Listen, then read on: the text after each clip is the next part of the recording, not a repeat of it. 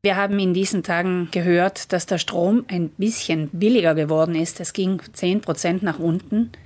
Hier ist dazu zu sagen, dass es nur deshalb 10 Prozent nach unten gegangen ist, weil nach wie vor alle Notstandsmaßnahmen im Energiesektor greifen, wie zum Beispiel, dass die Systemkosten bei Null liegen, dass die Akzisen gesenkt wurden, dass die Mehrwertsteuer geringer ist.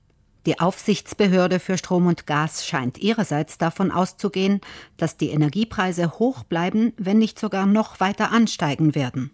Wenn wir die Vorausprognose für zwölf Monate anschauen, das ist die, die wir im nationalen Vergleichsportal finden, dann sind die Aprilpreise deutlich über den Jännerpreisen. Das heißt, von offizieller Seite geht man davon aus, es ist noch einmal teurer geworden, trotz der kleinen Senkung um 10 Prozent, die der Referenzpreis erfahren hat. Die Aussichten sind also alles andere als rosig.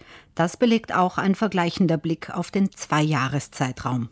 Wir haben jetzt errechnet, dass hier eine Teuerung von etwa 1800 Euro zwischen Strom und Gas stattgefunden hat. Das heißt praktisch, unsere Musterfamilie kann entweder in Urlaub fahren oder die Energierechnungen bezahlen und wird sich für die Energierechnungen entscheiden müssen. Eine kleine gute Nachricht gibt es. Am freien Energiemarkt besteht weiterhin Sparpotenzial. Nicht viel, aber immerhin. Allerdings wie schon beim letzten Vergleich waren im Portal zahlreiche Log-Angebote drinnen, das heißt, die es dann effektiv nicht gibt, wodurch die Suche nach einem neuen Anbieter praktisch zu einem Vollzeitjob wird. Wir haben in unserer Vergleichstabelle nur jene Angebote aufgenommen, die wir auch überprüfen konnten. Das heißt, das Angebot ist im Portal und auf den Webseiten der Anbieter korrekt wiedergegeben und der Preis ist jener, wie er in unserer Tabelle geschrieben steht. Die Vergleichstabellen mit den einzelnen Angeboten der Energieunternehmen finden Sie auf der Homepage der Verbraucherzentrale. Die Heizsaison ist eben erst zu Ende.